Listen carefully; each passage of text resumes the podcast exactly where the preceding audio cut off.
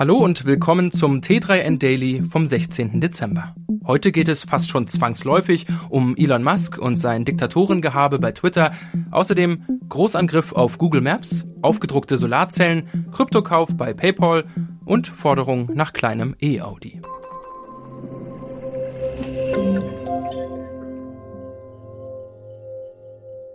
Elon Musk als Twitter-Oligarch. Es droht das Ende der Plattform. So lautete vor einigen Monaten die Überschrift eines T3N-Kommentars. Aktuell deutet sehr viel darauf hin, dass dieses Szenario schneller zur Realität wird, als ohnehin zu befürchten war. Der selbsternannte Kämpfer für die freie Rede zeigt in den vergangenen Tagen, dass er von freier Rede in etwa das Verständnis eines handelsüblichen Diktatoren hat. Free Speech gilt in erster Linie für ihn selbst, höchstens noch für alle, die auch seiner Meinung sind. Alles, was Musk nicht in den Kram passt, wird kurzerhand gesperrt.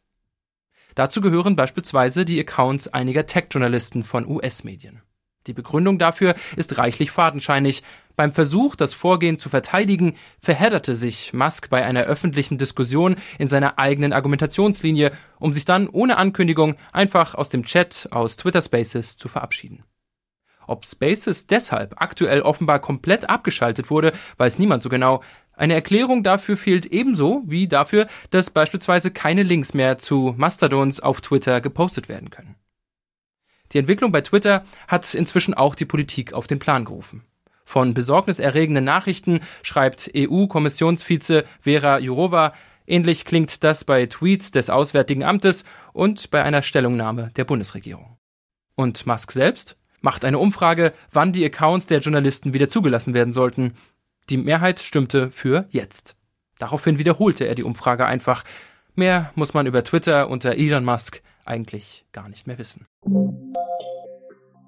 Wenn es um digitale Kartendienste geht, dann ist Google seit langer Zeit unangefochten die Nummer eins. Im iPhone-Bereich spielt Apples Kartendienst noch eine Rolle, der Rest geht weitgehend unter.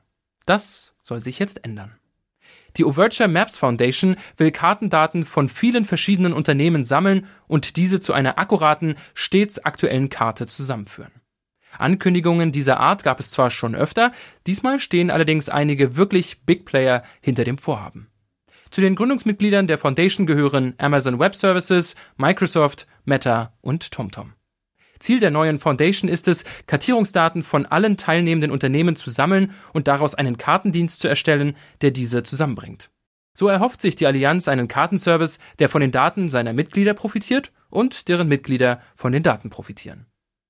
Die Kartierung der physischen Umgebung und jeder Gemeinschaft auf der Welt, selbst wenn sie wachsen und sich verändern, ist eine äußerst komplexe Herausforderung, die keine Organisation alleine bewältigen kann. Die Industrie muss zusammenkommen, um dies zum Nutzen aller zu tun, sagte Jim Zemlin, Executive Director der Linux Foundation. Wir freuen uns, diese offene Zusammenarbeit zwischen führenden Technologieunternehmen zu erleichtern, um hochwertige, offene Kartendaten zu entwickeln, die unzählige Innovationen zum Nutzen von Menschen, Unternehmen und Gemeinschaften ermöglichen werden. PayPal gehört mittlerweile zu den Standards im Zahlungsverkehr, im E-Commerce ebenso wie im Privatbereich. Das soll künftig auch für den Kryptobereich gelten. Die Zahlungsplattform PayPal hat eine Kooperation mit MetaMask angekündigt. Aus einer entsprechenden Meldung des MetaMask Mutterunternehmens Consensus geht hervor, dass somit künftig der Kauf von Kryptowährungen via PayPal möglich sein soll. Diese Kooperation könnte sich für beide Unternehmen durchaus lohnen. MetaMask gehört zu den wohl populärsten Kryptowallets ohne Depotfunktion. Um ein leeres MetaMask-Portemonnaie wieder zu füllen, verließen sich NutzerInnen in der Vergangenheit meist auf zentralisierte Kryptowährungsbörsen wie Coinbase, Kraken und FTX, um Kryptowährungen zu kaufen und sie auf ihre MetaMask-Wallet zu übertragen, erklärt TechCrunch. Eine Hürde, die durch die Kooperation umgangen werden kann, ist laut dem Portal die Tatsache, dass die Nutzerschaft beim Kauf von Kryptowährungen an Börsen sogenannte KYC-Verfahren, Know Your Customer, durchlaufen müssen, die wegen der Preisgabe von persönlichen Informationen abschreckend wirken können. Die Partnerschaft ist aus Sicht von MetaMask deshalb so interessant, da PayPal den Kaufprozess deutlich vereinfachen kann. Zudem könnte der bekannte Name der Zahlungsplattform dazu beitragen, dass die Konversionsrate bei Transaktionen mit PayPal höher ist als bei den bisherigen On-Ramp-Lösungen. Es könnte ein Durchbruch bei der Verwendung von Solarenergie werden. Einem Forschungsteam der MIT ist es gelungen, ultradünne Solarzellen auf Stoff zu drucken. Die superleichten Stromlieferanten sind nicht nur vielseitig einsetzbar, sondern auch extrem leistungsstark. Wie Science Daily berichtet, ist es dem Forschungsteam am Massachusetts Institute of Technology, MIT, gelungen, Solarzellen herzustellen, die sich ganz einfach an jeder festen Oberfläche anbringen lassen. Möglich wird die neue Form der Energiegewinnung durch Nanotechnologie.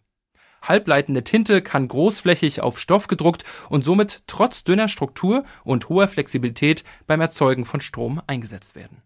In einem YouTube-Video stellt das MIT seine neue Errungenschaft vor. Als Unterlage dient das Material Dyneema, das normalerweise unter anderem in schusssicheren Westen, im Segelsport oder bei Arbeitskleidung Verwendung findet. Es ist reißfest, schnittresistent und trotzdem sehr leicht. Herkömmliche Solarzellen sind sehr fragil und müssen daher in Glas und Aluminium verpackt werden, was dazu führt, dass sie das hundertfache Gewicht des neuen Materials aufweisen. Trotzdem sollen die neuen ultraleichten Zellen 18 mal leistungsstärker als die herkömmlichen Modelle sein. Meinungsverschiedenheit zwischen Audi-Führung und Arbeitnehmervertretung. Nachdem Audi-Entwicklungschef Oliver Hoffmann betonte, dass es keine Nachfolger der Kleinwagenserie Q2 und A2 geben wird, hat sich nun Betriebsratschef Peter Mosch eingeschaltet. Er sagte der Augsburger Allgemeine, wir setzen uns dafür ein, dass in Ingolstadt ein elektrisches Einstiegsmodell unterhalb des A3 gebaut wird. Mosch geht es dabei um die Auslastung im Stammwerk. Die steht nämlich auf der Kippe. Wir sind fest davon überzeugt, dass ein solches kleineres Elektroauto für uns als Marke wichtig ist. Der Vorstand ziehe zwar noch nicht mit, aber der Betriebsrat gebe nicht auf.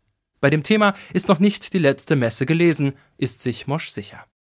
Ganz klar sind die Pläne von Audi allerdings nicht. Noch vor einigen Monaten kündigte Entwicklungschef Oliver Hoffmann im Prinzip einen batterieelektrischen Audi Kleinwagen an. Er sagte, Audi wird alle Segmente elektrifizieren und betonte auch das A-Segment, also im Kleinwagenbereich. Das war's schon wieder mit dem T3N Daily für heute.